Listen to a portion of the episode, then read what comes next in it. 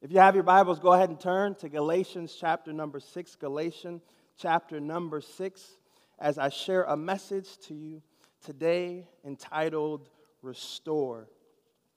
Let me know when you're there. But I need you to know this that God desires that His people uh, take part in the restorative process. In other words, God uh, wants to use you to do the restorative work in the world.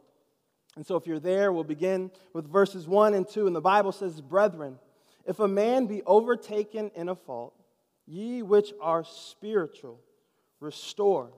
Restore such a one in the spirit of meekness, considering thyself, lest thou also be tempted. Bear ye one another's burdens, and so fulfill the law of Christ.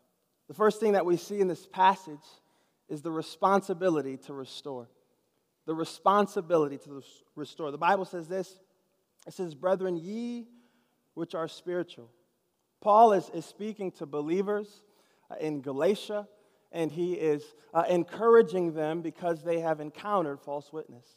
And he says, Hey, ye which are spiritual, not talking about those that are religious to restore, but no, those who have the indwelling spirit, the Holy Spirit of God. Hey, God wants to use you to do the restorative work. I love passionate people. I love people who have experienced a hardship or a difficulty. And so they want to, in turn, help others who have uh, grown up in a dysfunctional home, who, uh, who have experienced a parent or a loved one in addiction. And so they want to come alongside and passionately help. I love those who are passionate. Hey, I love those who, who work in the profession, those who have acquired uh, knowledge and skill to be a part of the solution. But once again, this passage says that he wants to use his people. He wants to use you because he's placed his power and his presence upon you. Listen, um, there's something different about uh, the way that God takes uh, the gospel and transforms our, our, old nature into a new nature. There's something different about uh, God using the, the Holy Spirit within us to transform our hearts and not just behavior modification. He changes us from the inside out. Scripture says in 1 John 4 4, ye are of God little children and have overcome them, because greater is he that is in you than he that is in the world. Hey, God wants to use you. He puts the responsibility to restore on us as a church. It also shows us the when. It says, If a man be overtaken in a fault, restore him. If he's caught in sin, trapped in trespasses, overtaken by wrongdoing, restore him. You see, the if uh, makes it a, a conditional clause. In other words, uh, um, if then. So we, we get a when in that equation. But I've discovered that there are oftentimes people who uh, don't understand the if. In other words, they don't see themselves as in, in serious a situation or serious about their sin. Does that make sense? And, and so, uh, let me give you another condition, if you will. The Word of God says, all have sinned that all have fallen short of the glory of God.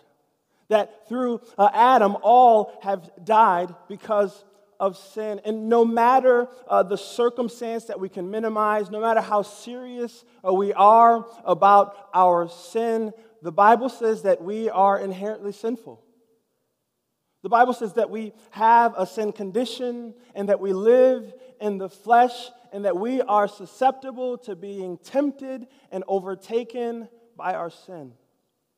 So, my encouragement to you this morning is this seek community before you find yourself in a condition to need it. Seek community before the condition. What do I mean? Hey, listen, you get insurance before the accident. Yeah, I'm coming. Yeah. You, you get a phone case so that if and, and when that phone falls, it doesn't break and, and shatter. Community is that protective case for your soul. It's the protective case for your life. And, and you need that, that community before the fault. Hey, you need that accountability because you have the ability to be tempted and overtaken. It says when, but it also says how. The Bible says, with meekness, considering ourselves, lest we also be tempted. Meekness is a fruit of the Spirit. That means that God desires uh, to do a restorative work in His Spirit and not in our strength, uh, not in our flesh. That also means that God uh, desires to do a work in us before He does a work through us. That's important to remember because it's, it's fruit that is, uh, is experienced inside of us and then it is manifested as we serve and work with others. If you only see the Holy Spirit in boldness through soul winning, but never in meekness and soul care, then you're missing a valuable tool in the toolbox. You can't use a hammer for everything. You'll break what God is, is calling you to restore. It's like adding a, a chisel to that hammer because God is carefully, uh, passionately crafting out his image into others. And so, this idea of, of meekness is strength under control. It's that hammer hitting that, that chisel so it doesn't break it, but that it's carefully crafted, that he's, that he's working and creating something beautiful. It's that, that, that force that is filtered. And how is it filtered? That phrase there says, considering thyself, lest thou also be tempted. When scripture says, by the grace of God, we are what we are, that we're simply sinners saved by grace, we consider our condition, we consider who we are, and in our judgment and in our life, we realize that we can fall too. And so we restore others. When, when that scripture passage talks about the fact that, that so were some of you. And so uh, when we look at that lost person, we realize I was lost too. And, and they just need someone to point them and, and someone to guide them and, and someone to take the gospel glue to, to put some of these pieces back together so that God can be glorified.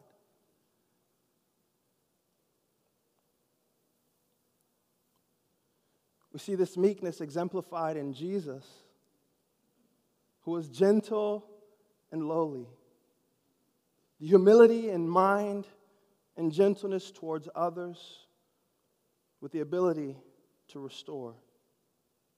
The first thing we see in this passage is the responsibility to restore. God wants to use you, wants to work in you so that He can work through you to reach and restore those that are hurting in the world. The second we see is the reason to restore. He says, Bear one another's burdens, and so fulfill ye the law of Christ. We all bear burdens. We've all got a, a, figurative bag with something that we're carrying in here today. So, my question is what, what have you brought in? What are you carrying? Whew, I got a ton of stuff. So, I know that some of you in here do too. What's in your bag? Is it grief? Is it fear?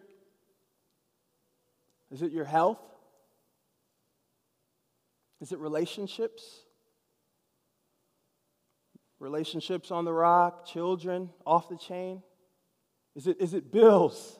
You got more bills than you got money. We, we've all have challenges. And how we deal with our burdens are important. And scripture says to bear one another's burdens. Can I tell you why? The reason we carry each other's burdens in community is because Christ carried our burdens to the cross. He cared about our condition, He stepped into our shoes to meet our need, and He restored us to the Father. And so when we uh, talk about caring for, for others and considering others and, and carrying each other's burdens, it's, it's not so that we become a crutch. We're pointing them to Christ. God wants the believer to carry one another's burdens so that we can help them cast their care upon Him. That's why He wants to use you. He wants you to, to, to, point people to Him, to, to teach them that, that His yoke is easy and that His burden is light, and that in Him you can find rest for your soul. The reason we restore is to point people to Christ because Christ has carried our burdens for us. He says that Christ has fulfilled the law of fulfilled the law of Christ and has fulfilled it in love. Scripture says the greatest commandment is to love God with all thy heart, thy soul, and thy strength. And the second is to love thy neighbor as thyself. So, that aspect of, of considering ourselves, lest we also be tempted, and that we would in turn to love and to, to bear one another's burdens because Christ did that for us. We are fulfilling the law as we follow Christ into his likeness.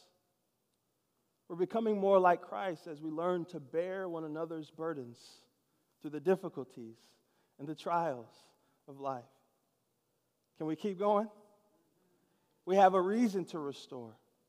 Because Christ has, has bared our burdens, because we become more like Christ in loving and serving one another as we would Him.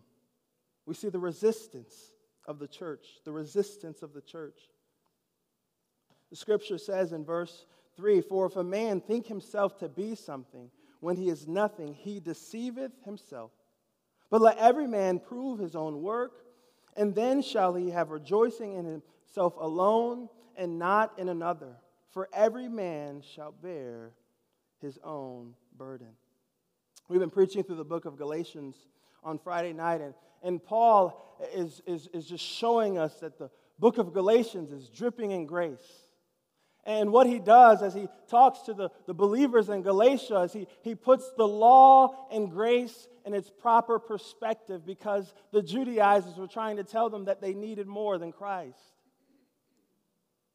And so he begins to talk about law and grace, uh, the gospel and good works. He begins to talk about the Holy Spirit and the flesh. And so, as he teaches us uh, the difference between God's work in us and, and our own work and trying to work our way to Christ, he warns us about a wrong perspective of ourselves and a wrong perspective of others hindering that restorative work. Hey, grace is needed uh, to do the work of restoration. And God says that, that He resisteth the what? He resisteth the what? And giveth grace to the humble. Another writer said this that, that self conceit is self deceit. In other words, we deceive ourselves.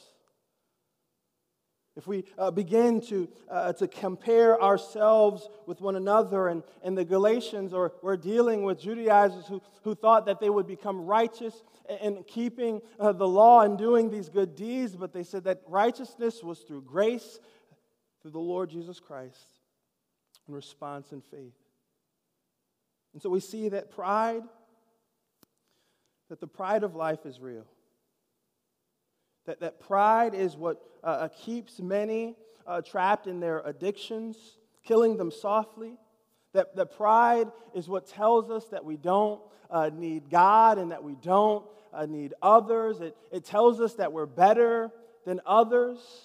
And Philippians says that, that humility but lowliness of mind, we esteem others better than ourselves.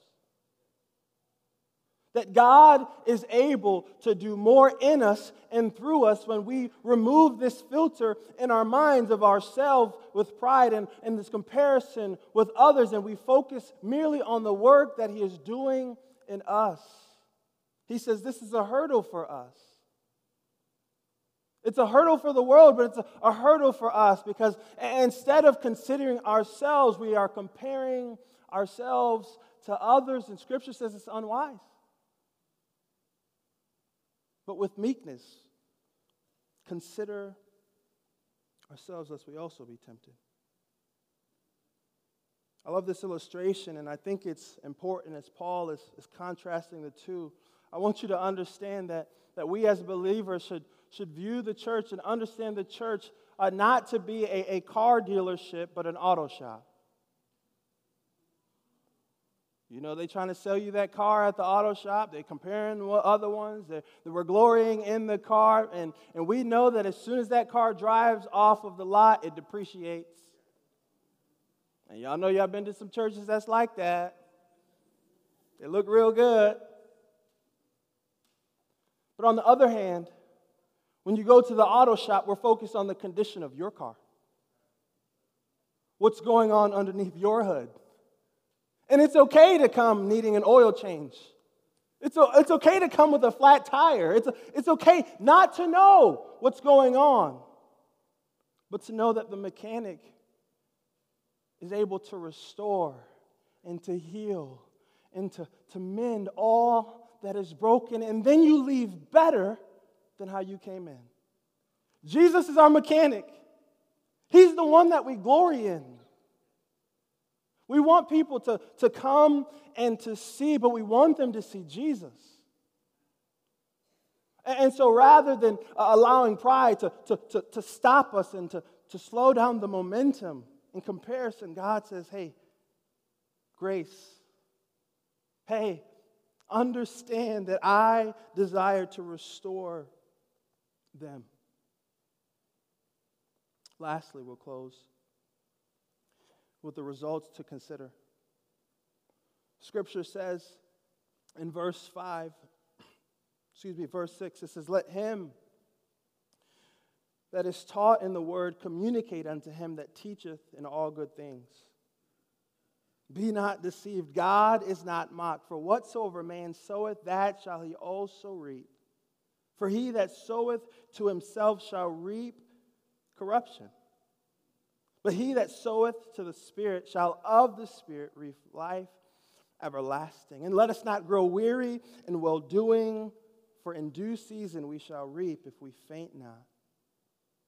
And we have therefore opportunity, excuse me, as we therefore have opportunity, let us do good to all men. Hey, I'll park here. And the truth is, is that we can be deceived externally if we're just looking at the external, he says we can be deceived, but God is not. God says that we will reap what we sow. And so the question is what are we sowing? Are we sowing into our flesh? Or are we sowing into the Holy Spirit of God? Are we reaping corruption because we're consumed with pleasing ourselves? Or is our life leading others to eternal life and life abundant through Christ? Because we've sacrificed pleasure for his purpose for our lives. The results to consider. You see, you can grow weary in well doing.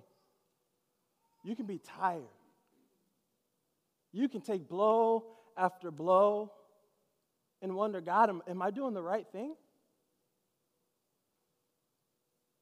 God, this world is this world is crazy. This world is a mess, God, and I'm doing what you said I should be doing. You can grow weary and well doing, but one thing that encourages me is, is remembering all of the battles that Christ has won.